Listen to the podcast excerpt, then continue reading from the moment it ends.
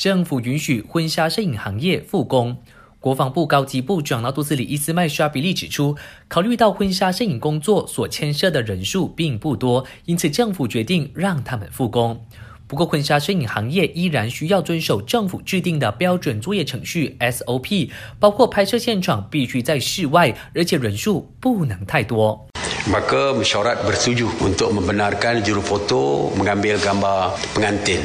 pra perkahwinan di tempat terbuka. seperti di tepi ada yang nak ambil gambar di tepi tasik dan sebagainya kita benarkan tetapi SOP-nya tetap sama 政府也放宽跨州限制，允许要注册婚姻的准新人跨州，不过他们必须向警方申请，也需要遵守 SOP，包括进行注册的礼堂内不能聚集二十人以上。另一方面，伊斯麦沙比利指出，过去的一个星期，警方并没有再开档调查有关新冠肺炎的假新闻。虽然他不确定民众是不是把焦点转移到其他课题上，但这显示了民众对新冠肺炎假新闻的意识提高了。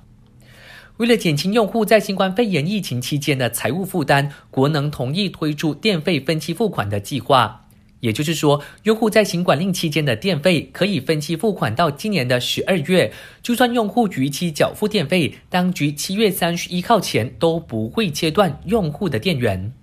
我是嘉俊，感谢收听。